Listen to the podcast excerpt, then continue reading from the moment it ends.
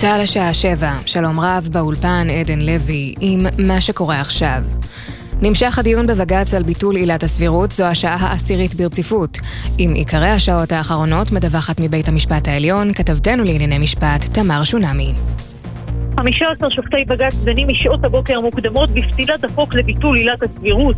נשיאת העליון אסתר חיות הבהירה לעותרים על מנת שנתערב בחוק יסוד דרושה פגיעה אנושה ביסודות הדמוקרטיים של המדינה. אנחנו דנים בחוק מסוים ולא בהצעות אחרות שעל הפרק. לעומת זאת, השופט יצחק עמית הדגיש בנוגע למכלול חוקי המהפכה המשפטית, ההסכם הקואליציוני מחייב את כל מפלגות הקואליציה לתמוך בצעדים הללו. השופט נועם סולברג השיב לנציג היועצת המשפטית לממשלה, שקרא לפסול לראשונה את חוק היסוד, בסדר לבכם אתם לא חושבים שמדובר בקץ הדמוקרטיה. לאחר שהעותרים יסיימו לטעון ייערך סבב נוסף של נציגי המשיבים, היועצת המשפטית לממשלה, הממשלה, הכנסת ויושב ראש ועדת החוקה רוטמן. הדיון צפוי להסתיים עוד מספר שעות, עד כאן מבית המשפט העליון. יושב ראש ועדת חוקה, שמחה רוטמן, אמר בתוכניתנו החיים עצמם בגלי צה"ל, בית המשפט העליון חורג מסמכותו. לבית המשפט העליון אסור לגעת בכלל, לדון בחוקי יסוד. Mm-hmm. העמדה הזאת הייתה מיינסטרים בבית המשפט העליון ובתהליך ארוך שנים של אהרן ברק של ניפוי כל מי שהיה לו אג'נדה שסותרת את עמדתו, עיין ערך רות גביזון ואחרים, הפכה לעמדה שנכחדה תת-אלוף במילואים נבו ארז, עד לאחרונה ראש אגף מבצעים במוסד, מגיב לנאומו של ראש המוסד דדי ברנע, שהצהיר ביום ראשון, הגיעה השעה לגבות מאיראן מחיר באופן שונה, גם בלב טהרן. ארז אמר ביומן הערב של גלי צה"ל לירון וילנסקי, עדיף לא לצאת בהצהרות. ממליץ לכולנו לא לעשות פחות באיומים, ובטח לא מעל גלי האתר. אם רוצים לעשות דברים בטהרן, לשמור את זה בתוך הבית. אני מההיסטוריה של מדינת ישראל, שיש נאומים כאלה, זה יותר מטריד אותי אה, מאשר אה, זה באמת מחזק את מדינת ישראל. ידיעה שהעביר כתבנו לענייני צבא וביטחון דורון קדוש.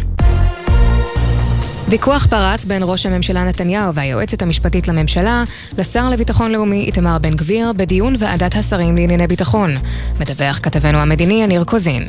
במהלך הדיון היועצת המשפטית לממשלה סברה כי בנושא תנאי האסירים הביטחוניים הקבינט יכריע ולא השר לביטחון לאומי, מאחר והנושא הוא בעל משמעות ביטחונית ומדינית.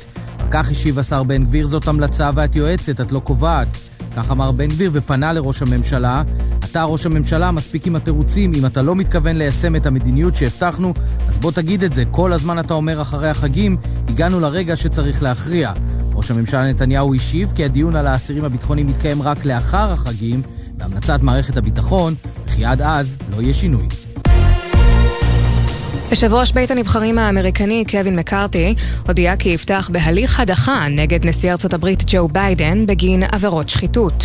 We have found that President Biden did lie to the American people about his own knowledge of his family's foreign business dealings. Eyewitnesses have testified that the president joined on multiple phone calls. Dinners resulted in cars and millions of dollars. הנשיא ג'ו ביידן שיקר לעם האמריקני על הידע שלו בנוגע לעסקי משפחתו במדינות זרות.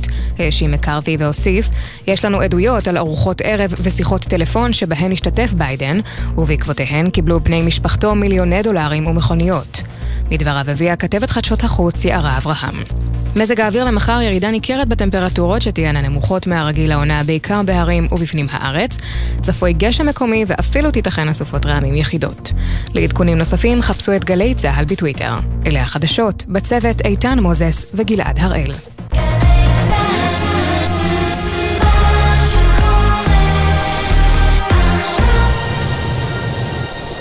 בחסות ביטוח ישיר, המציעה ביטוח נסיעות לחו"ל, אשר כולל החזר תביעות בביט עד 400 דולר כבר בזמן הנסיעה. כפוף לתקנון, איי-די-איי חברה לביטוח. בחסות אייס, המציע לכם מגוון מבצעים לחג, היום ומחר, 40 אחוזי הנחה על מערכות ישיבה ואוכל הגינה שבמבצע, בסניפים ובאתר אייס. עכשיו בגלי צה"ל, איתי זילבר. גלי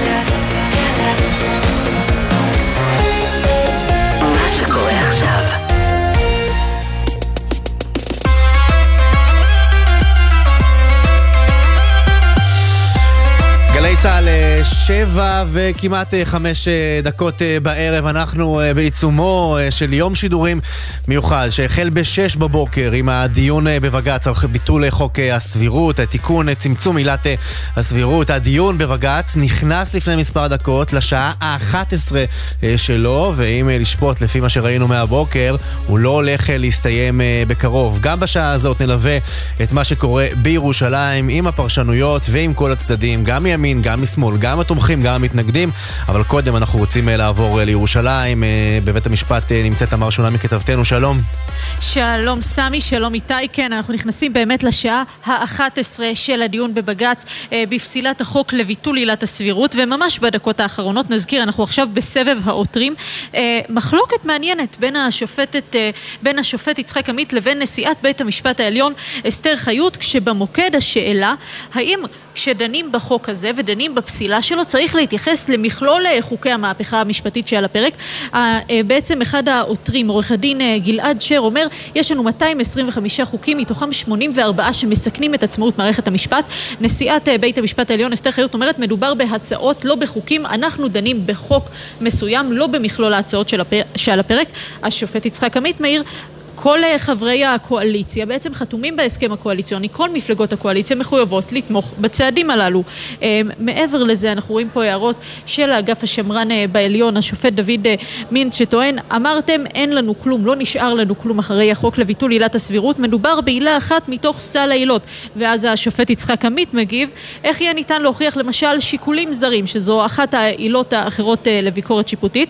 השופט יחיאל כשר אומר, פגיעה קשה ביסודות הדמוקרטיה הדמוקרטיה, על מה פגיעה קשה? מקודם הוא גם אמר, נכון, לא מדובר בחוק מצטיין, לא בחוק למופת, אבל האם הוא באמת מקים עילה לפסילה? אז אנחנו באמת אה, רואים כאן עכשיו, אה, נכנסים שוב פעם, גם לשאלת הסמכות, שוב, מדובר פה בצעד תקדימי, אם בית המשפט יחליט להתערב לראשונה בחוק mm-hmm. יסוד, דבר שהוא לא עשה מעולם, מבחינת הלו"ז שצפוי לנו בהמשך. כן. אז ככה, נשארו לנו עוד בערך מחצית מהעותרים, יש עשרה כאלה, לכל אחד מהם יש בערך בין עשר דקות לרבע שעה. לאחר מכן יהיה לנו עוד סבב של טיעוני המשיבים. רגע, רבע, ש... רבע שעה לעשרה עותרים זה 150 דקות. זה לכשעצמו, עם הפסקות, עם הערכות, עוד שלוש שעות. נכון, אבל עבר, לא, אבל עברנו את החצי. 아, אה, חצי אוקיי, מהעותרים אוקיי. מאחורינו. אז, אז רק עוד שעה וחצי, תמר, תחזיקי. בדיוק, רק עוד, לא, זה לא רק עוד שעה וחצי, רק עוד שעה וחצי לעותרים, ואז יש לנו עוד סבב של המשיבים, שהם היועמ"שית גלי בהרב מיארה, הנציג שלה ענר הלמן, אה, נציג הממשלה אילן בומבך, נציג יושב ראש ועדת החוקה שמחה רוטמן, והכנסת, גם הם יציגו שוב את טיעוניהם. וכפי שראינו, הם ידעו לקחת את הזמן אה, בבוקר אה, כשניתן להם בעצם הזמן לטעון. אנחנו צפויים אה, להמשיך פה עד לשעות הערב המאוחרות, אז... שלום לומר בואכה הלילה. אני מוכרח לשאול אותך בהקשר הזה, אנחנו מדברים פה מהבוקר על פרשנויות משפטיות ומביאים קטעים מתוך, ה, מתוך הדיון ושומעים אותו בשידור חי וגם אנחנו תכף נשמיע קצת ממה שקורה עכשיו בבית המשפט באולם ועולות סוגיות באמת משמעותיות תגידי, מה איך האווירה באולם? כי הם יושבים שם כבר 11 שעות. אמ, איך מחזיקים ראש בכלל שם?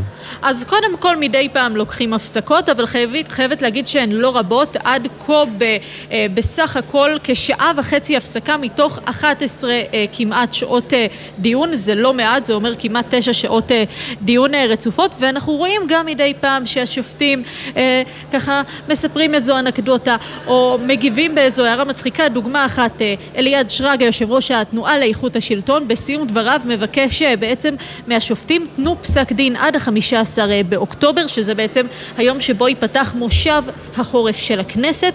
אה, השופט יצחק עמית אומר לו, בוודאי, כבר הלילה אנחנו כותבים פסק דין.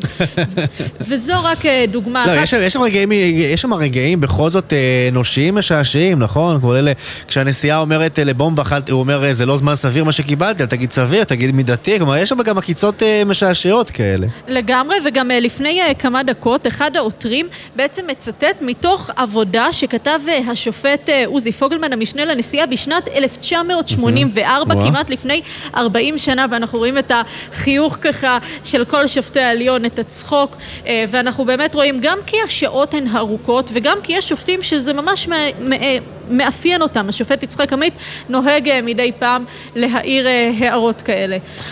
תמר שונמי, לא רוצה להרוס לך, את לא שופטת עליון, אבל כשהם לא נחים, גם את לא נחה. את איתנו אה, עד, אה, עד שיסתיים שם. לגמרי, ככל שנצטרך. עוד נחזור אלייך. תמר שונה מכתבתנו לענייני משפט בבית המשפט העליון בירושלים. תודה. ועכשיו אנחנו אומרים ערב טוב לחבר הכנסת חנוך מלביצקי, הליכוד, שלום. ערב טוב. תגיד, לאן זה הולך היום הזה? מה, הדיון? הדיון ובעיקר השלכותיו ותוצאותיו, כי היה נראה שלפחות מה, מהכיוון שלכם, ואני מדבר על ראש הממשלה נתניהו, בימים האחרונים הייתה תכונה כאילו לגרום לדיון הזה להתייתר, ניסו להגיע לפשרה שלא צלחה. אני לא חושב שמישהו באמת חשב שאפשר היה לייתר את הדיון הזה, ואני גם רוצה לתת קרדיט לבית המשפט. אז מה פשר, מה פשר בליץ הדיבורים על פשרה ובית הנשיא והצהרות וכדומה, דווקא שלושה, ארבעה ימים לפני הדיון? אני לא... זה אתה צריך לשאול את מי שהוציא את כל הדיווחים הללו.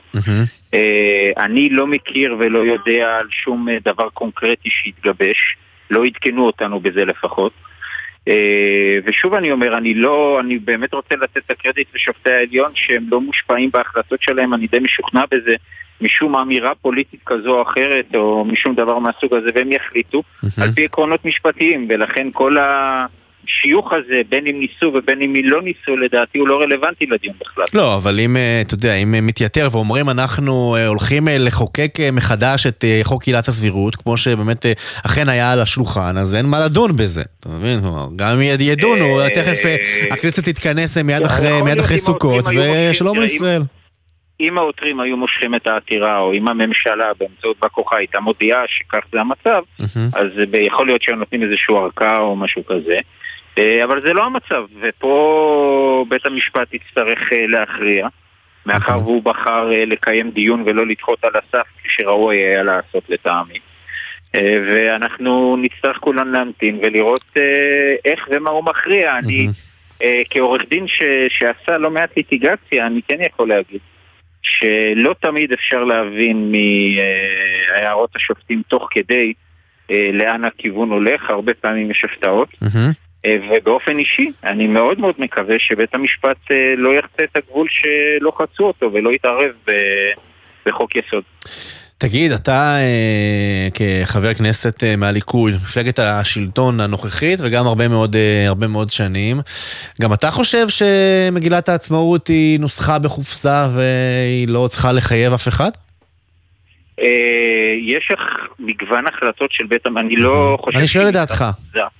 אז אני אומר, יש מגוון החלטות של בית המשפט העליון שקובע שמגילת העצמאות אה, היא מסמך אה, שלאורו צריך לפרש, אבל אין לה תוקף משפטי מחייב, זה נאמר מפורשות. אה, אני לא ראיתי אה, עד המאמר האחרון של אהרון ברק שנכתב אה, לדעתי פורסם לפני שבועיים או שלושה, אה, לא ראיתי אף אחד שטוען שעל בסיס מגילת העצמאות אה, ניתן לפסול חוקי יסוד. לא, אבל אני שואל אותך, כן, אתה לוקח אותי לבירוקרטיה המשפטית, ואני שואל, הרי אנחנו חונכנו על כך שמגילת העצמאות היא המסמך המכונן, לא רק מבחינה משפטית, גם מבחינה ערכית.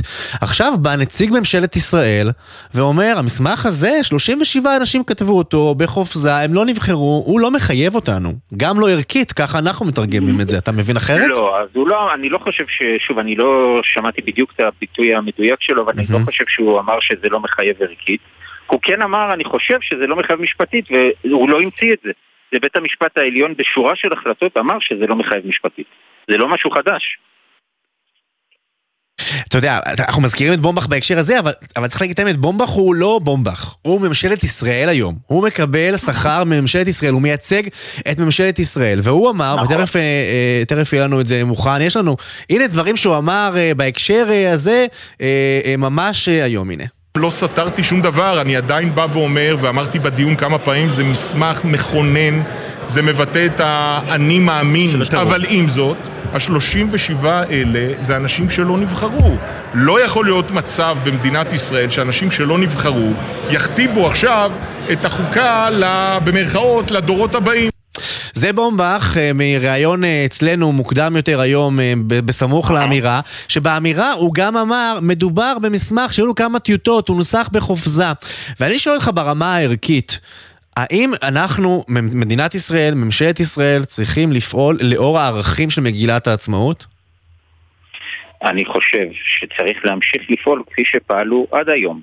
שמסמך, שמגילת העצמאות היא אכן מסמך מכונן, היא מסמך שלאורו יש אה, אה, לבוא ולפרש אולי כל מיני דברים, אבל בשום מקרה אין לה תוקף משפטי מחייב, וטוב יהיה לשמור על אותו מעמד שנתנו למגילת העצמאות במשך 75 שנה האחרונות. כן, אבל אומרת ממשלת ישראל. היום בדיון, זה מסמך שנוסח בחופזה, אז אולי גם מבחינה ערכית הוא לא משמעותי. אז אני לא חושב שמבחינה ערכית הוא לא משמעותי, אני גם לא חושב שעורך דין בומבך טען שמבחינה ערכית הוא לא משמעותי. לא, אבל הוא אמר, שה... לא חושב הוא אמר שהמסמך הזה נוסח בחופזה על ידי 37 אנשים שאינם נבחרי ציבור, ולכן זה לא צריך לחייב אותנו. יש לזה, יש לזה, גם, יש לזה גם אמירה גם- ערכית? אז לא פה מדובר מאמירה ערכית, ממה שאני שמעתי אותו עכשיו בריאיון, בקטע מהמם. ששמענו ביחד, הוא מדבר על התוקף המשפטי המחייב, שזה לא יכול לחייב. אז ערכית כן, משפטית לא. זה מה שאתם אומרים. כן, מכאן אוקיי. ולהבא, ושוב, זה לא הוא המציא עכשיו משהו, זה בית המשפט העליון בעצמו, בשורה של החלטות, קבע בדיוק את אותם אוקיי. דברים.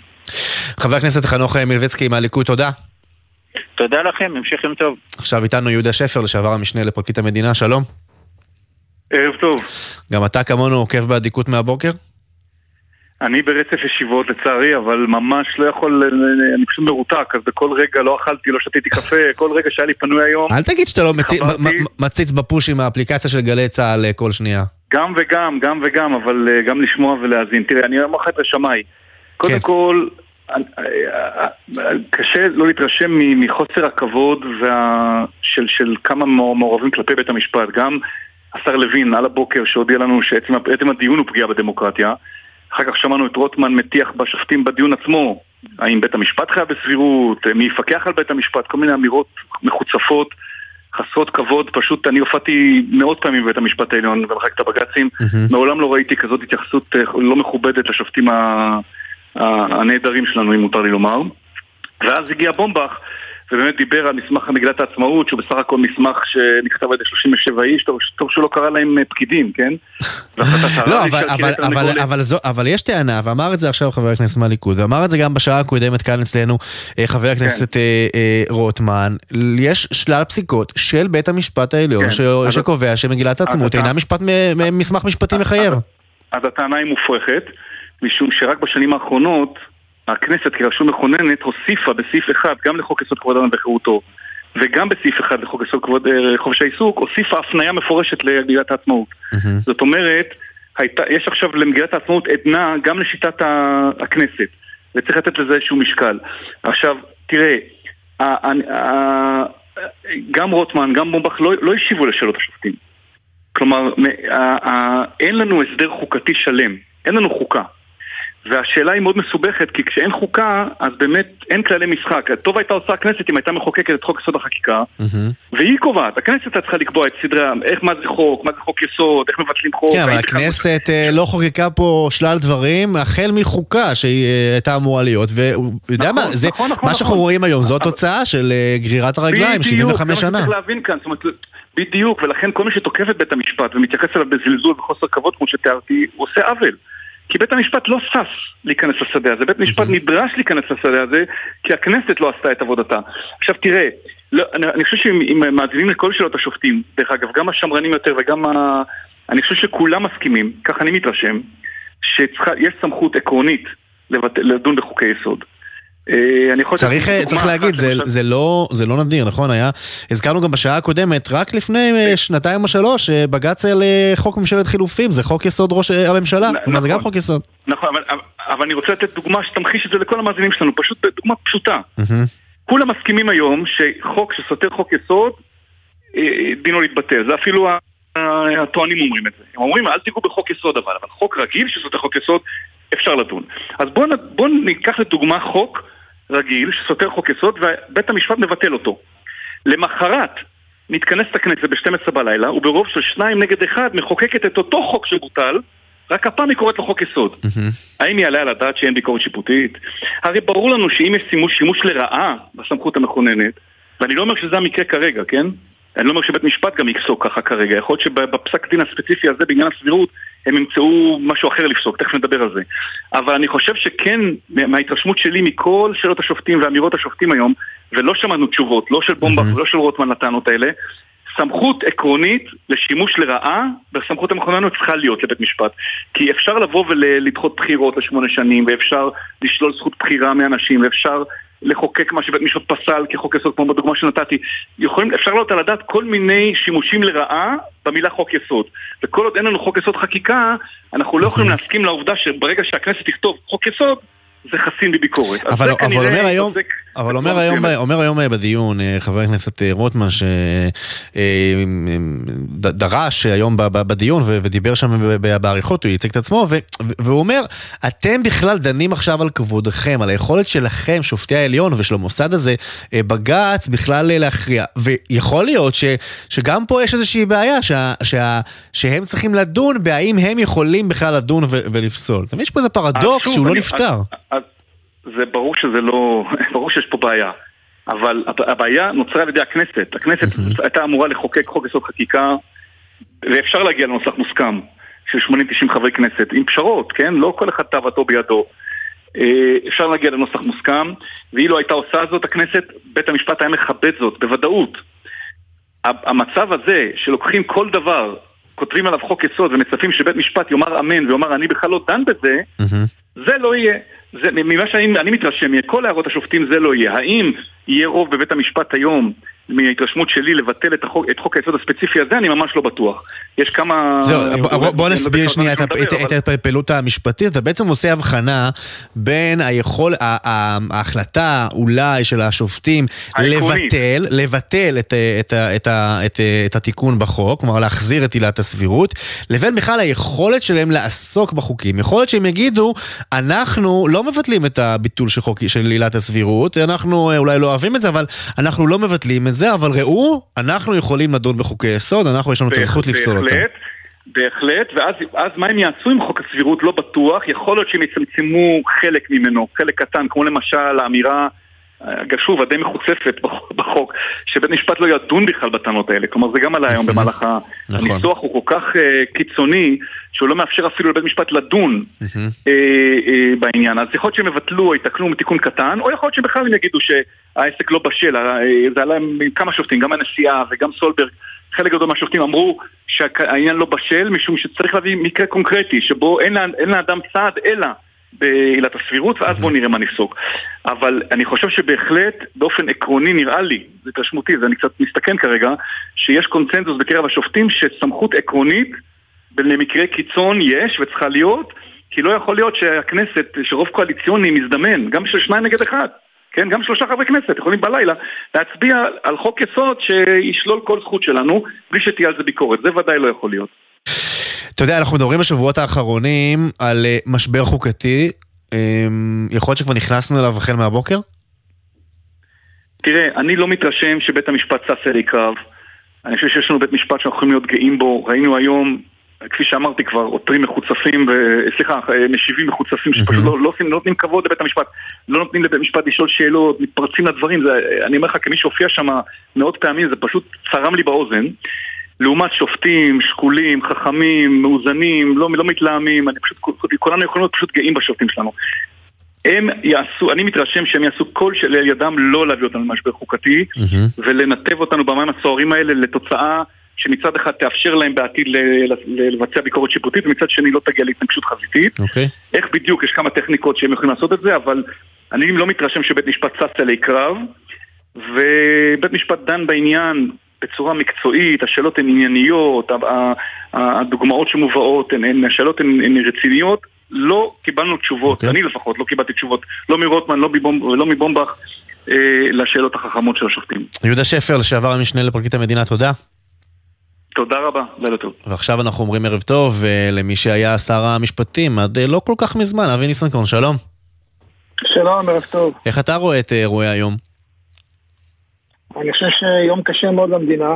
אני חייב להגיד לך, אותי זעזע האמירה של אה, בא כוח הממשלה לגבי מגילת העצמאות. העובדה שבא כוח הממשלה בא ואומר מי אלה 37 אנשים, הרי זאת, זאת, זאת הכנסת שבדרך אותם 37 אנשים. הם אלה שהכריזו על... מועצת העם, מה שקראו לו אז לפני שהייתה כנסת.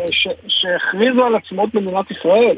זה, זה המסמך המכונן של הקמת המדינה. לבוא ולהגיד מי אלה זה בעצם לרדת לשורשה של מדינת ישראל כיהודית ודמוקרטית. זה פשוט אמירה מזעזעת. כן, אבל, אבל אומרים, אומרים, אומרים, ואמר את זה גם פה אה, רוטמן אצלנו רק לפני 40 דקות, אני לא מבין מה אתם רוצים, יש שלל פסיקות שקובעות שלמגילת העצמאות אין תוקף משפטי, מחייב. אני חייב להגיד לך, האמירה מי אלה אותם 37 אנשים, מי שמם להכריז על, על מגילת העצמאות, זאת אמירה שמי שלא מזדעזע ממנה, אני חושב שצריך לעשות לעצמו חשבון נפש. אני חושב שראש הממשלה צריך היום בבושה להסתכל על עצמו. אין זכות קיום למדינה, למדינת ישראל, לממשלה במדינת ישראל, שלא מכירה בתוקפה של מדינת עצמאות. עכשיו אני חייב להגיד לך, הפסיקה היא לא כזו. אה, קודם כל, חוק יסוד כבוד האדם וחירותו וחוק יסוד חופש העיסוק, במפורש באים ואומרים שמעגנים את, אה, את, אה, את, את נפקותה של מדינת עצמאות כגורם שקובע את, את בעצם את זכויות היסוד של האדם בישראל, מושתתות על ההכרה בערך האדם, קדושת חייו, בהיותו בן חורין, והם יכובדו ברוח העקרונות של בחז"ל הכרת בישראל. זה, זה שני חוקי יסוד שחוקקו במדינת ישראל. והפסיקה גם אחרי חוקי היסוד האלה באה ואמרה ש, שזאת אה, מגילת עצמאות יש לה משמעות אה, פרשנית והיא בעצם מעין אה, אה, חוקת על שחלה על מדינת ישראל. ולבוא היום באמת להגיד את זה זה מראה לך את שיטת הרגל המוסרית של הממשלה הזאת. זה פשוט מדהים, אני חושב שאם זה היה נאמר לפני כמה שנים מי אלה אותם 37 אנשים שהכריזו על, על מדינת עצמות, מי שמם? ומה המשמעות של התוכן, ואיזה תוכן, יש שם עוד תוכן, יש שם תוכן של הקמת מדינת ישראל כמדינה יהודית ודמוקרטית. אני חושב שאי אפשר לעבור על זה לסדר היום. ואני חושב שזה מראה את כל מה שקורה אה, כרגע במדינת ישראל, ומצטרף למילים של אייכלר כסגן שר, שבא, שבא והתבטא כפי שהוא דיבר על, על הציונות לפני כמה ימים, אפרופו העלייה לאומה. כן, אין ספק שאנחנו לא באחת התקופות המזהירות שלנו כחברה, כמדינה. על זה, על זה אין ויכוח, השסע הוא אה, מאוד מאוד אה, עמוק, אגב, בכמה גזרות. אה, אבל נשאלת השאלה איך, איך ממשיכים מכאן, הרי יש הערכות לכאן או לכאן, מה תהיה פסיקת אה, אה, השופטים, אבל אתה יודע, יכול להיות שהפסיקה הנקודתית הזאת היא לא הדבר המשמעותי, אלא מה שיבוא אחר כך? אני לא מסכים. אני חושב שכמו שאמר אה, השופט עמית, דמוקרטיה גם אפשר להרוג אה, בכמה צעדים.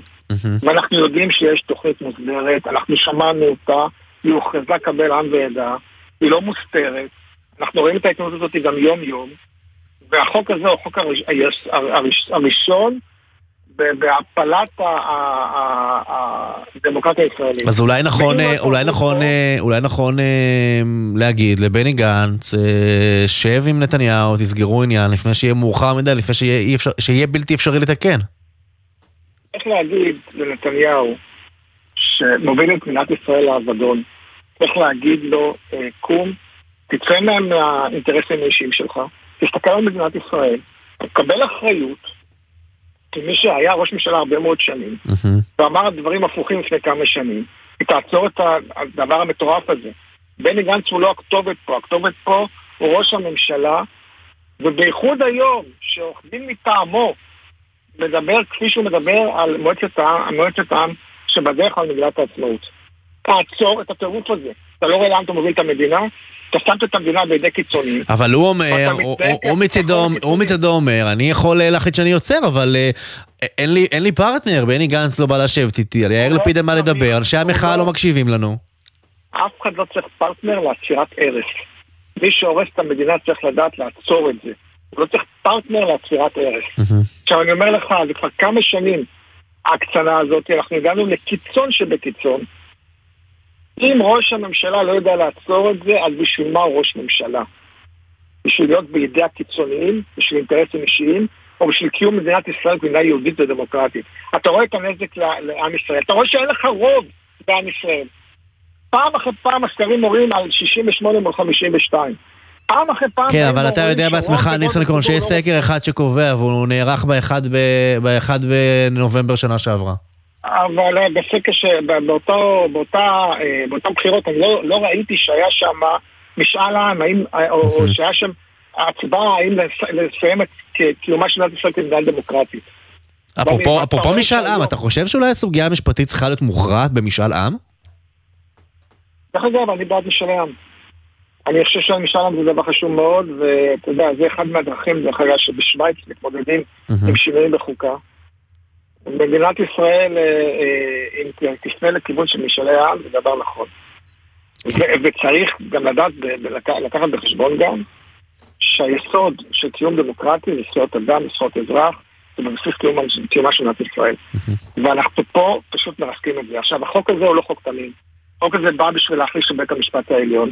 הוא בא בשביל להתערב בעצמאות בית המשפט העליון, כי הוא בא ואומר לבית המשפט העליון, אתה לא יכול לדון בדברים מסוימים, אתה לא יכול לבקר אותי. עכשיו, נשמת אפה של, של, של דמוקרטיה שבתי משפט מבקרים את, את הממשלה. Mm-hmm. הכנסת מחוקקת, הממשלה מבצעת ובתי משפט מבקרים. הוא שולל את הזכות לביקורת. ולכן אנחנו באירוע באמת קיצון. והאירוע הזה, מה שמדאיג, זה גם האירוע הראשון בדרך. אנחנו שומעים את זה, יודעים את זה, והאמירות היום על מגילת העצמאות, זה באמת אמירות ש... ש, ש אתה יודע, אי אפשר להמעיט במשמעות האמירה. מי אלה אותם 37, אותם 37 אנשים שחתמו על המגילה. דרך אגב, חתמו אה, כל ה-37, שזה היה כל העם. אבי ניסנקורן, לשעבר שר המשפטים, תודה. תודה רבה וערב טוב. אנחנו יוצאים להפסקה אה, קצרה, שתי דקות וחצי, ומיד חוזרים להמשך אה, סיקור הדיונים בבג"ץ.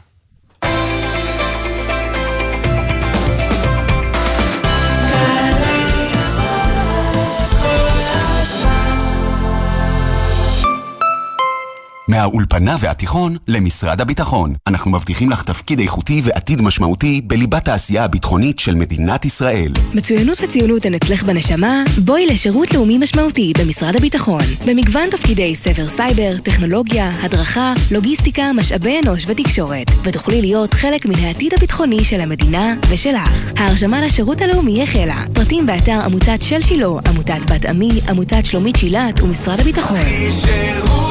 אחי שירות, אחי שלום, כאן אביב אלוש. 50 שנה עברו מאז אותו יום כיפור כשבו רעדה האדמה תחת רגלינו. 50 שנה מאז הביאה גבורת הלוחמים לניצחון במלחמה. לזכר הנופלים ובהצדעה ללוחמים, אגף המשפחות, ההנצחה והמורשת במשרד הביטחון וצה"ל מזמינים אתכם לסייר בכל המועד סוכות ברמת הגולן, באזורי הקרבות ובאתרי ההנצחה, וליהנות מתערוכות והופעות. לפרטים והרשמה חפשו בגוגל ישראל בעקבות לוחמים. מ-2 עד 4 באוקטובר ברמת הגולן. השומר, הבלם, הבלמח ההגנה, אצל לחי, צהל גם, רואים כאן את כולם. בואו עם כל המשפחה למוזיאונים של משרד הביטחון להכיר את ההיסטוריה של היישוב העברי מראשית הציונות ועד הקמת מדינת ישראל וצה"ל. תערוכות וסיפורי גבורה במוזיאונים של משרד הביטחון ברחבי הארץ. חייבים לבוא לראות המוזיאונים של משרד הביטחון. חפשו אותנו בגוגל. מגיש אגף משפחות, הנצחה ומורשת במשרד הביטחון. צמד האחים הוותיק ברדיו מתחדש בשעת שידור חדשה עם הנושאים הבוערים, הכותרות המסעירות והחדשות הכי חשובות ביניהם. היום זה יום הטיפוח הגברי. שלום לברבי המקורית, חנוכת כיכר והכרזת יום הסביך ברמת גן. מעכשיו, בכל חמישי, באמצע היום בשלוש, בן וקובי פראג' שמים במרכז את כל ההתרחשויות הבאמת מעניינות מהרחוב הישראלי. 40 מעלות כאן גם בקיץ. אני חושב שהוא המציא למעשה את הטורטליני סלק הראשון בעולם. פרדי מרקורי. הולכים לשוחח על כוס המחשי. הפראג'ים, חמישי, שלוש בצהריים, גלי צה"ל. עכשיו בגלי צה"ל, איתי זילבר. חזרנו uh, בהמשך ליום השידורים uh, הארוך ארוך כאן uh, בגלי צה"ל. Uh, אנחנו מלווים את הדיון בבג"ץ על ביטול uh, עילת הסבירות uh, ורוצים להזיז את המבט רגע עשר מעלות שמאלה, לראות מה קורה בכלכלה. ישראל פישר כתבנו, שלום. למה עשר מעלות שמאלה? יש לי כל כך הרבה מה להגיד. אתה רוצה עשר מעלות ימינה? מה אתה רוצה? איזה אתה, איזה אתה מעדיף? מה שאתה רוצה, לאיזה כיוון שתרצה. אז תראה. קודם כל, בוא נדבר על מה שקרה היום בשוק ההון. קדימה. אה, בעיקר במסחר במטבע חוץ, בעקבות אה, אה, הדיונים הללו.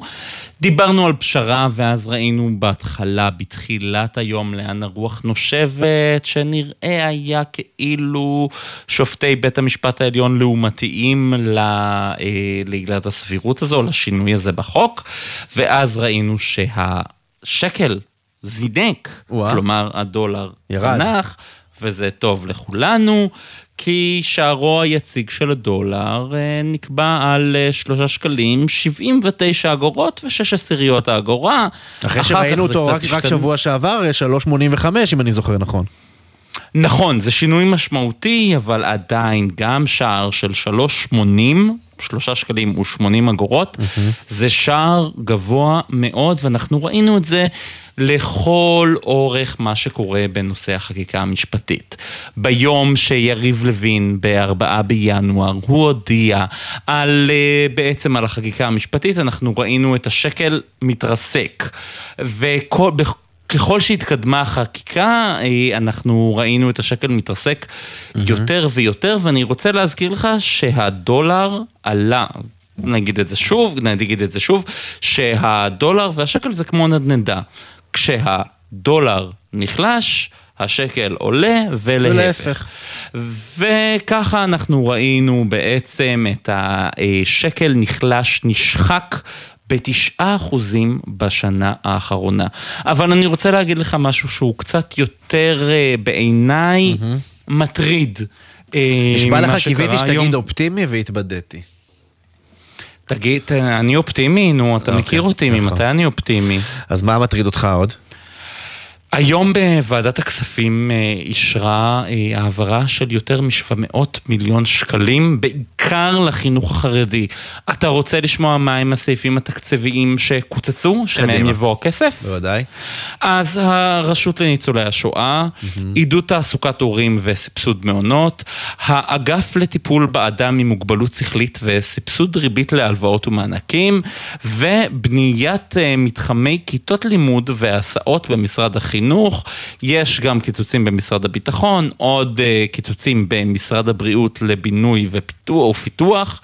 וזה הכסף שעבר היום, יותר מ-700 מיליון שקלים שעברו היום. כלומר, בזמן שאנחנו מסתכלים בכלל לבית המשפט העליון, למה שקורה שם, היום מתכנסת ועדת הכספים של, ה- של הכנסת, שנמצאת, אה, אם אני זוכר נכון, כארבע דקות הליכה מבית המשפט, ולוקחת מתקציב כזה, כן. המדינה 740 אה, מיליון שקלים לטובת חינוך אה, חרדי, וזה יוצא מהכי חלשים, מה, מניצולי השואה, מסיוע למשפחות חלשות, כלומר ממש מתקציבי רווחה מובהקים, זה הולך לחינוך חרדי.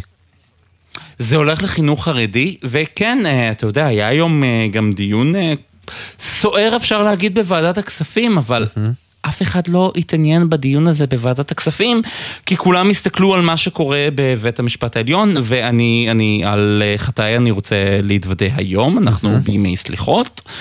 אה, כן, גם אני, ככתב כלכלי, הייתי עסוק בשידור של מה שקורה בבית המשפט העליון, ותשומת הלב לדבר המאוד מאוד מאוד חשוב הזה, 700 מיליון שקלים עברו בעצם בלי ששמו לב, אז אני אגיד לך רק מה שאמר חבר הכנסת ולדימיר בליאק מיש עתיד. אה, במצב הזה לקחת כחצי מיליארד שקל ולהעביר לצרכים סקטוריאליים, של אה, החרדים, זו בושה וחרפה. אתם לוקחים ממשרד הביטחון, מהרשות לניצולי השואה, ממשרד הרווחה והבריאות. אני שואל את נציגי הליכוד כאן בוועדה, איך אתם נותנים לזה יד? אתם פוגעים בפריפריה ובמצביעים שלכם, תתביישו לכם, לי- ואז... שאלה קונספ... קונספירטיבית, יכול להיות שיושב ראש הוועדה גפני בונה על זה שלא נשים לב ועשו את דווקא היום? הרי גם הוא יודע שיש איזה משהו בבית המשפט העליון היום. חס וחלילה, מה היה היום בבית המשפט העליון? זה דבר, לא, זה? משהו משפטי שדנים אני בו. לא יודע. לא, באמת, אנחנו, איזה משתעשעים? אבל יכול להיות שבאמת בונים על זה שלא נוס... כן. שהקשב שלנו לא שם ומעבירים 740 מיליון שקל לחינוך חרדי על חשבון תקציבי רווחה ו... וניצולי שואה בזמן שאנחנו עסוקים. ב- במשבר החוקתי שמתהווה? תראה, גורמים שאני מדבר איתם, אה, וצריך להגיד שהדברים האלה והבקשות של הכספים אה, קיבלו אישור של בכירי משרד האוצר, בעצם מכתב ששלח אה, יוגב גרדוס, ראש אגף התקציבים במשרד האוצר, לוועדת הכספים, ובעצם תמך בהעברות הכספים האלה, ואנחנו זוכרים מי שולט במשרד האוצר? בצלאל סמוטריץ' מהציונות הדתית. ואני רק רוצה להגיד לך מה ענה אה, יושב ראש ועדת הכספים, חבר הכנסת משה גפני, לוולדימיר בליאק. לא מעניין אתכם האישה שגרה באופקים או ירוחם, שמלמדת בחינוך העצמאי, מקבלת חצי משכורת במקרה הטוב וחותכת את הפרנסה לילדים שלה. לפני כן היא חושבת כמה פעמים למה היא לא קיבלה, מכיוון שלא סידרו את המשכורת שלה. אנחנו מבקשים עכשיו איזושהי השוואה עבור המורים האלו, אתם הייתם צריכים לעשות את זה.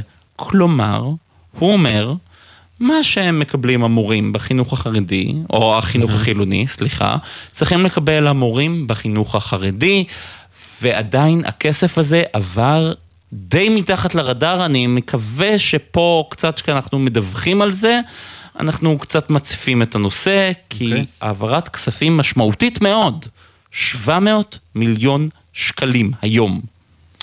ב, ב, ב, נזכיר גם בתקופה שבה ההכנסות ממיסים אה, גם ככה אה, מקרטעות מאוד, הגירעון הולך לגדול ואנחנו מדברים על קיצוץ רוחבי באופן כללי. ישראל פישר, תודה. תודה רבה איתי. איתנו אה, חברת הכנסת נעמה לזימי, מפלגת העבודה, שלום. שלום, אני גם אשמח להגיב זהו, תזכיר, תקני אותי אם אני, אם אני טועה, היית חברה בוועדת הכספים עדיין או שכבר לא? אני ממלאת מקום קבוע, נכון, אני גם היום לא הגעתי, הגשתי בלוויה של מתנדבת שלנו וככה שנפטרה לפני כמה ימים ולצערי באמת בנסיבות כאלה. וזה באמת חרה לי, גם כתבתי על זה, אתה יודע, יש תיאוריה שמספרת על דוקטרינת ההלם של, ה, של המשבר.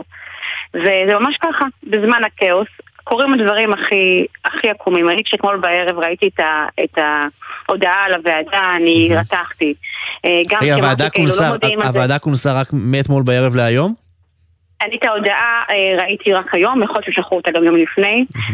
אתה יודע, אנחנו בפגרה לא אמורים להיות דיונים, אני שבוע שעבר גם הגעתי לכספים בגלל התלושי מזון. כן, אבל כך או כך לא משהו שנקבע שבועיים מראש. לא, לא, לא, לא, מה פתאום, לא, ולא, ממש ממש לא.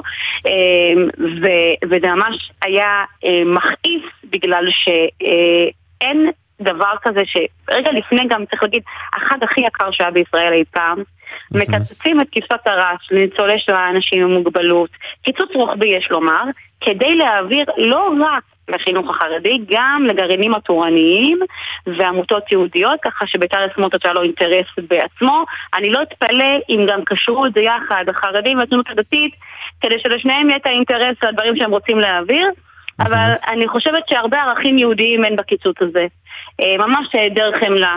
ואתה יודע בדיוק כמוני שיש באוצר כל מיני קופות מיוחדות למצבים כאלה, ורזרבות ודברים אחרים. כל כך כואב שממש, אפילו את מערך הכבאות קיצצו בשניים וחצי מיליון. כן. רק לפני שבוע ראינו את אברהם ברוך מערד, זכרו לברכה, שנשרף למוות בגלל שהסולם לא היה מספיק גבוה כדי אה, להוריד אותו. ולהציל אותו. כן, כי הסולמות במה שיש באזור שם לא, לא, לא מספקים, ועכשיו את מספרת לנו על קיצוץ נוסף במערך הכבאות. ממש, אני רוצה להגיד, זה, זה באמת מקומם, זה אפילו לא עניין של אופוזיציה וקואליציה, זה פשוט דבר שלא יכול להיעשות. אני בשנה הקודמת שהייתי בממשלת, בממשלת השינוי יצאתי נגד כל קיצוץ רוחבי.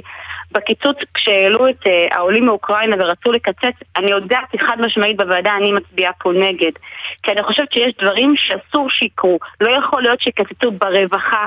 ובביטחון האישי שלנו, ובמקומות הכי קשים, אה, בגלל שלא מוכנים אה, באמת לשים את היד בכיס, ויש מאיפה, אני רוצה לומר, יש מאיפה. ועוד משהו לגבי החינוך החרדי. אה, התכבדו אה, החרדים ויאפשרו שוויון הזדמנויות לילדים החרדים, ולימודי ליבה, וגם יהיה יותר כסף, כי יהיה לא ה... את ה חינוך הפטור, ואולי שיעשו משהו שאתה יודע ככה, רחמנא ליצלן, יאגדו אותם בארגוני המורים ויקבלו את אותם הסדרים. כשאבא שלי ניהל בית ספר במגדל העמק של רשת מגדלור, של החינוך החרדי, זאת אומרת החינוך, הדבר הזה לא זר לי, הוא לא הסכים אה, אה, לעשות את זה ללא אה, התאגדות בהסתדרות המורים, וזה אחד מבתי הספר היחידים שהם תחת הסתדרות המורים ולא תחת דין תורה. כדי שלמורות יהיה את כל התנאים שישנם ואת כל ההגנה כדי שיהיו את המורות הכי טובות לאותם ילדים. אז אני מציעה להם גם להסתכל קצת במראה ולהבין איזה כשלים יש בדרך שמונעים מהמורות את הכספים הללו, ואז הדברים האלה היו גם משתנים. בדרך המלך ולא דרך קיצוץ במוחלשים ביותר. בואי נדבר על מה שקורה ממש אה, באמת כן. מטר פחות או יותר אה, מהכנסת אה, בבית המשפט העליון, שם מכונסים 15 שופטים משמונה, כן. משמונה בבוקר. יכול להיות שמוטב היה שאתם כנציגי האופוזיציה, גם אתם במפלגת העבודה שדי מהר כבר לא הייתם במשחק משא ומתן בבית הנשיא, אה, וגם אה, חבריכם לספסלי האופוזיציה, הייתם מגיעים להסכמות קודם כדי שלא נהיה במצב שבו אנחנו אה, דנים עכשיו על האם מגילת העצמאות היא מסמך מכונן מחייב או לא? תראה, זה שאלות שהן שאלות תיאורטיות חשובות ונכונות, אבל נוכח מה שאנחנו פוגשים... אה, אנחנו בתקופה של, אנחנו בתקופה של חשבון נפש, בואי נעשה רגע חשבון נפש פוליטי. לא, קודם כל, בוודאי, אבל אני רוצה להגיד, יש פה אנשים, אנחנו טענו לאורך כל הדרך שהם מחריבים את מגילת העצמאות, והנה היום, כמו דף מסרים, הם אומרים שמגילת העצמאות היא בכלל מסמך שנחתם אה, בחופזה ואין בכלל להתייחס אליו. הם מערערים פה את התשתית של המקום הזה. אני מאוד מקווה שהשופטים ינקטו במה שהם הגדירו בפסיקת אה, חוק הלאום. שאין סמכות לשנות מאפייני משטר אה, של המדינה, ולפי מה שאני רואה, לכוונת המחוקק היום, הממשלה, יש כאן כוונה ארוכת טווח לשינוי משטרי, שהוא לא עובר בחוק אחד, וזה אמרנו לאורך כל הדרך, נכון? תתארי לנו, תתארי לנו את השינוי המשטרי הזה, כי אנחנו שומעים את זה פגיעה בדמוקרטיה, ושינוי משטרי, וחלק אוקיי, מכנים את זה הפיכה. תסבירי לנו בחיי היום-יום, למה את אומרת שינוי משטרי? קודם כל אני אגיד שאנחנו לומדים גם מה קרה במדינות שבהן עשו את אותה הפיכה ומדינות האלה שהפכו למה שנקרא דמוקרטיה א-ליברלית ויש שיגידו דיקטטורה. בעצם יצרו רצף של שינויים חוקתיים לא חוקתיים שהם פשוט מחריבים את הבסיס, את ליבת הדמוקרטיה. עכשיו, למה עילת הסבירות היא גם מילה דרמטית שבעיניי צריך להבין אותה.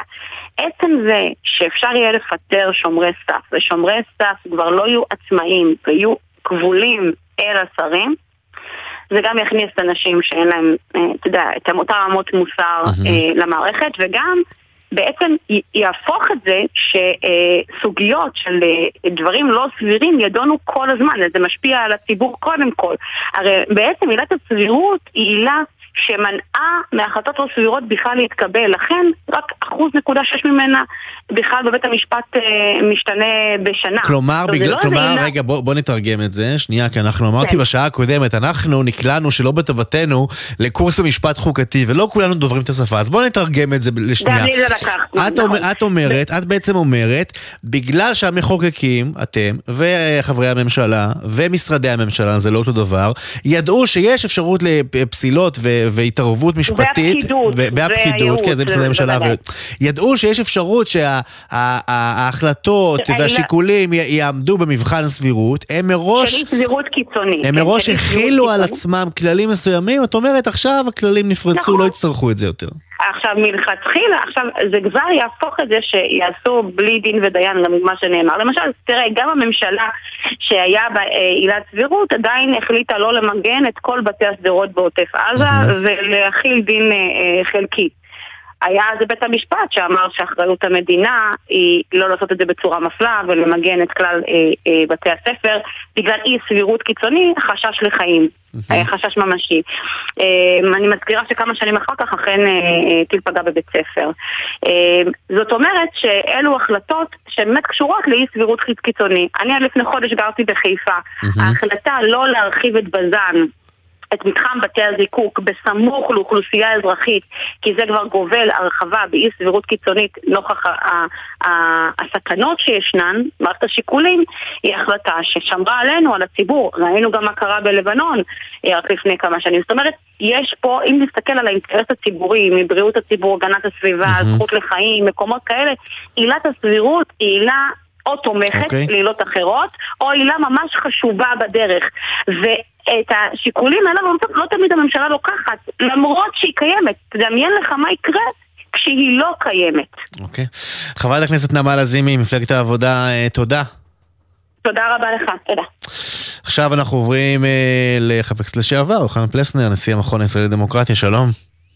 ערב טוב לך ולמאזינים. איך אתה רואה את מה שקורה בבית המשפט היום, החל משמונה בבוקר, בדיון הבלתי נגמר הזה? לאן אנחנו הולכים?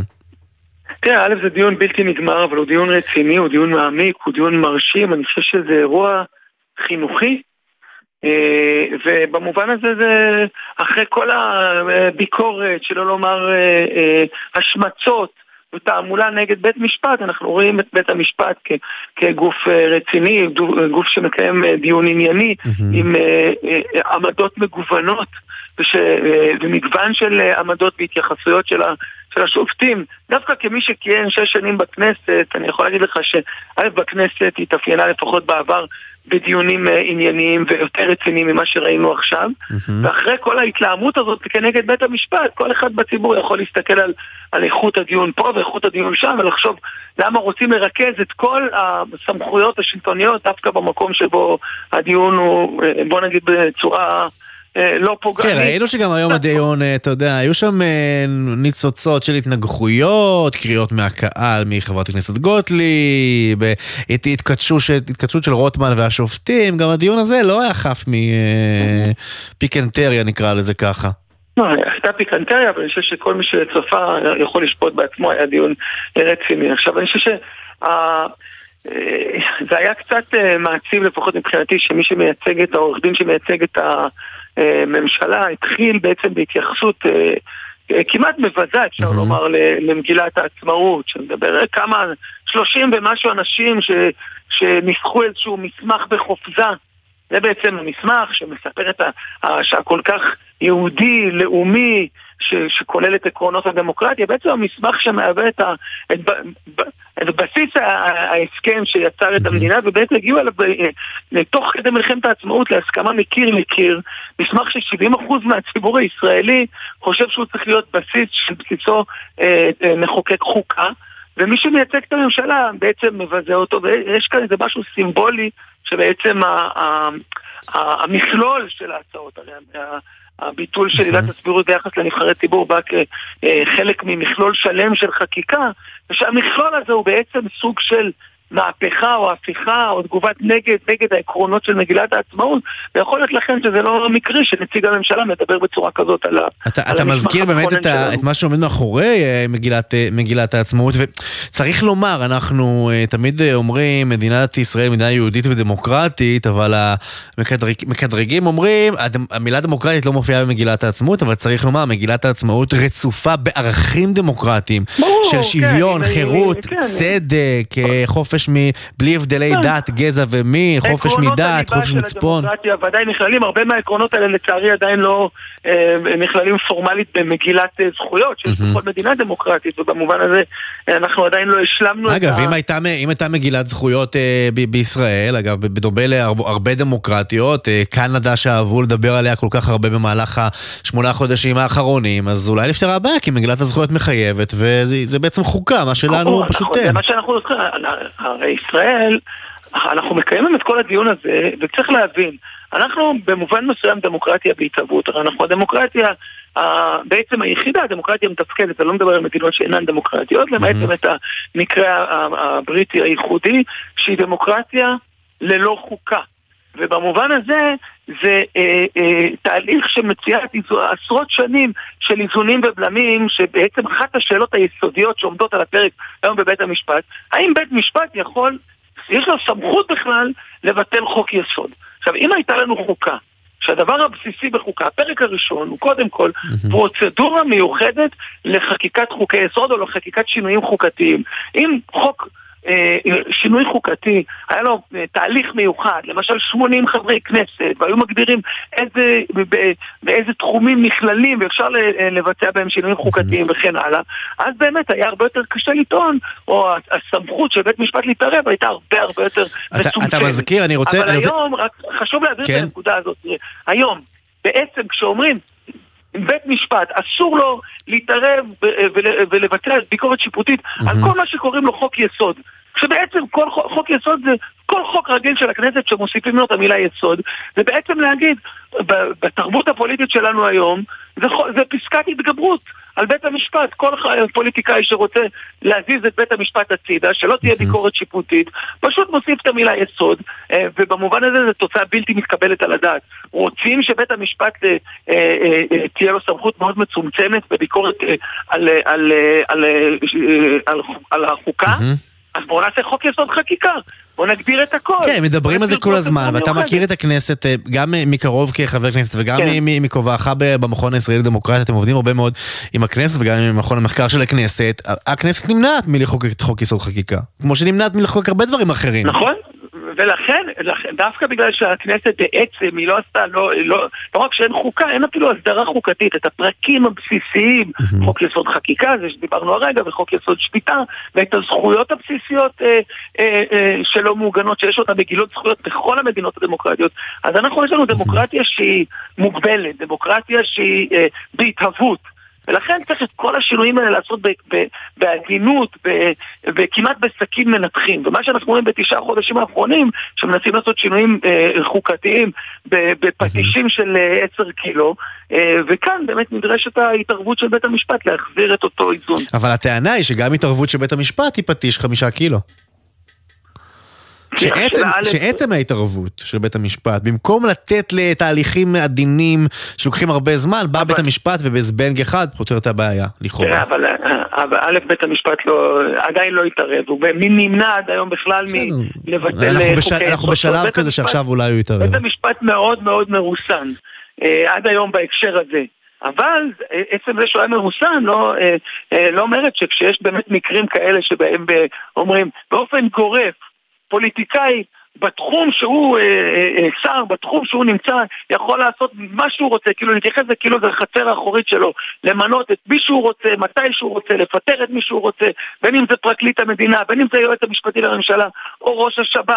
אה, אה, אה, אם, אה, כשמגיעים למצב כזה, אז באמת, אה, פונים לבית המשפט ומקווים שבית המשפט יכניס כאן איזון, בית המשפט דרך אגב יכול אה, אה, אה, בפר- בפרשנות להגיד, אה, לצמצם את התחולה של החוק, הוא יכול גם לבטל אותו, כן. אבל דרך אגב התוצאה הכי טובה שתהיה כאן זה שיגיעו לפשרה ובעצם ייתרו את ההתערבות של בית המשפט. הרי בית המשפט לא הולך לפסוק היום. הכי מהר, כן, אנחנו- מעריך, אנחנו- שישה טוב, או שמונה י- שבועות. יש הערכות ו- כאלה, ואנחנו לא רואים את זה קורה, והנה העוד כבר עלינו. לא, יוחנן יש, פלסנר. יש ראש ממשלה שרוצה, שיש לנו הזדמנות אדירה. אוקיי. אני באתי עכשיו מדיונים לא, לא, העוד- העוד כבר עלינו, עוד כבר עלינו, אבל אה, אנחנו לא רואים יש כרגע... אופציה לשלום עם סעודיה, אוקיי. אבל זה לא יקרה אם לא תהיה הסכמה פנימית. יוחנן פלסנר, תודה. רבה. העורכת אה, טומי כץ, שנית שיבלמן ברק בטש, אה, הלל גוטמן, עומר נחומיה, אה, אורן ואביתר ברון, אה, הצוות שלנו. תכף עידן קבלר עם המשך הדיווחים. בחסות אייס, המציע לכם מגוון מבצעים לחג, היום ומחר, 40% הנחה על מערכות ישיבה ואוכל הגינה שבמבצע, בסניפים ובאתר אייס. בחסות אוטודיפו, המציעה מצברים לרכב עד השעה תשע בערב בסניפי הרשת, כולל התקנה חינם. כי אין סיבה לשרוף את שישי במוסך. אוטודיפו. מה נשמע, נשמע, סוף השבוע,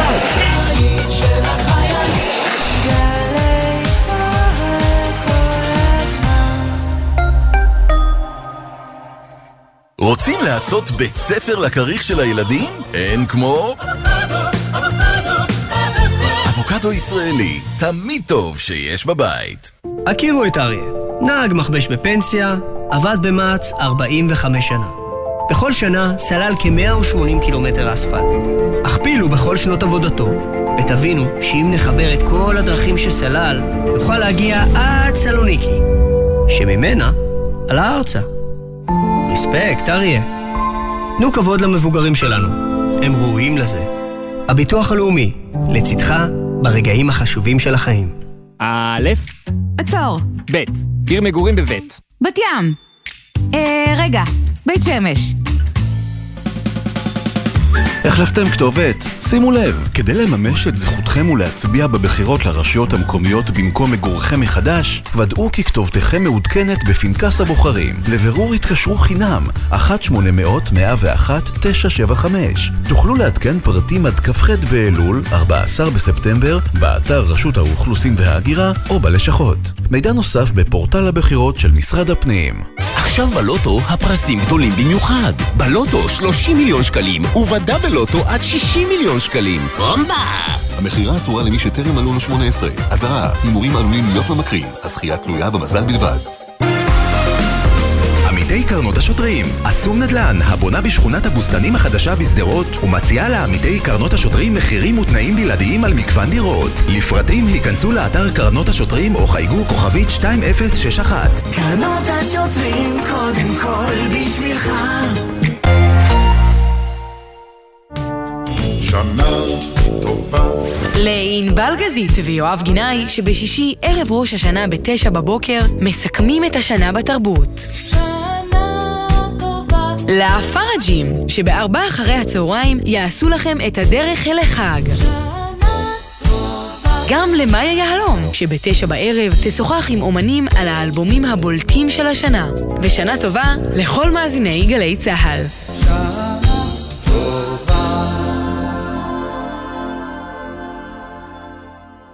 מיד אחרי החדשות, עידן קבלר.